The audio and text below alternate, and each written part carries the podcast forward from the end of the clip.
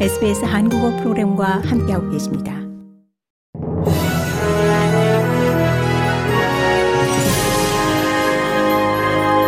(2022년 12월 8일) 목요일 저녁에 SBS 한국어 간추린 주요 뉴스입니다.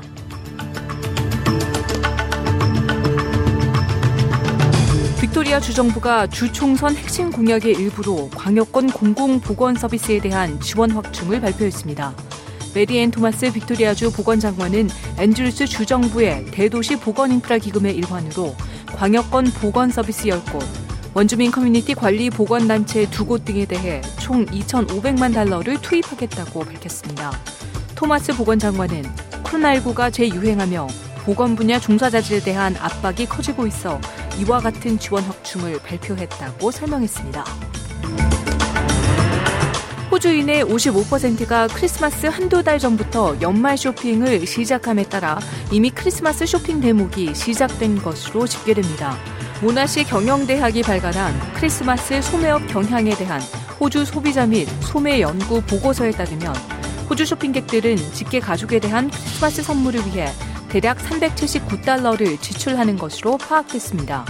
한편 블랙 프라이데이, 사이버 먼데이 세일이 있었던 지난 11월 호주의 온라인 쇼핑은 기록적인 판매를 기록한 바 있습니다.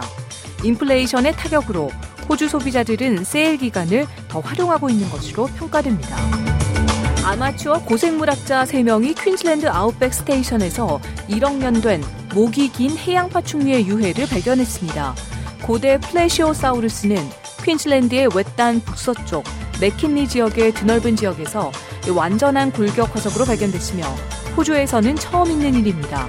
제임스 콕 대학과 타운스빌 열대 퀸즐랜드 박물관의 고생물 담당 큐레이터인 에스펜 너센 박사는 아주 드물게도 두개골에 실제로 신체의 일부가 부착돼 있었다라며 이 종의 다양성을 더 많이 풀 수 있을 것이라고 기대했습니다. 고국의 국회는 오늘 본회의에서 만 나이 사용을 명확하게 규정한 민법 일부 개정안과 행정기본법 일부 개정안을 의결했습니다. 개정안은 공포 후 6개월 뒤에 시행됩니다. 개정안은 만 나이 표시를 명문화했고 나이를 계산할 때 출생일을 포함해 태어난 해를 영살로 치되 출생 후 만 1년 이전에는 나이를 개월수로 표시하도록 했습니다. 현재 법령상 나이는 민법에 따라 만 나이로 계산하는 것이 원칙이지만 일상생활에서는 출생한 날부터 바로 한 살로 여겨 매년 한 살씩 더하는 이른바 새는 나이를 쓰고 일부 법률에선 현재 연도에서 출생 연도를 뺀 연나이를 기준으로 삼고 있습니다. 2022 카타르 월드컵 소식입니다. 고국에서는 12년 만에 월드컵 16강 진출에 성공한 축구 국가대표팀이 어제 오후 인천국제공항을 통해 금이 환영했습니다.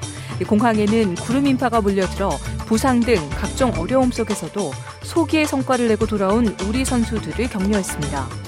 대한축구협회와 재계약을 하지 않기로 한 파울로 벤투 감독은 신변을 정리하고 포르투갈로 돌아갈 예정입니다.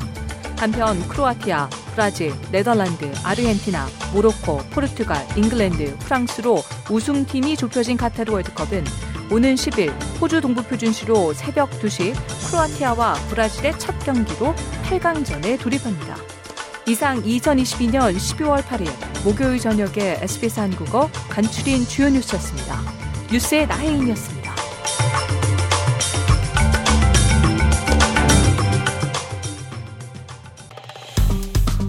좋아요, 공유, 댓글, SBS 한국어 프로그램의 페이스북을 팔로우해주세요.